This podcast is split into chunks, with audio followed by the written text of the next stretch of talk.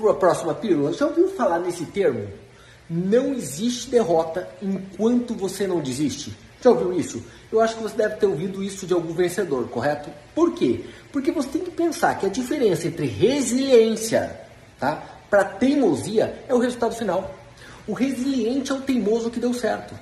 E o que, que, eu te falo isso? E por que eu te falo isso? Porque a excelência, a maestria vem com o tempo, com a dedicação, com as horas. E óbvio que tudo que você começa, você começa muito ruim.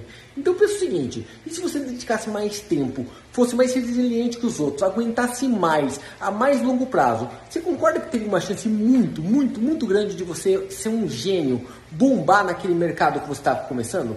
É este o ponto que eu quero te convidar. Pense nisso.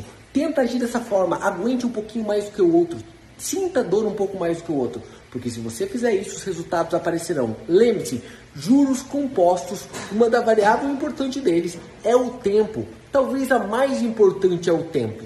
E sucesso vem por juros compostos e dinheiro vem por juros compostos. Então use o tempo a teu favor, porque os outros vão largar muito antes. Concorda comigo que a maioria das pessoas não consegue sentir a dor e larga muito antes? Desiste muito cedo? Comenta aí embaixo, tô aguardando. Valeu!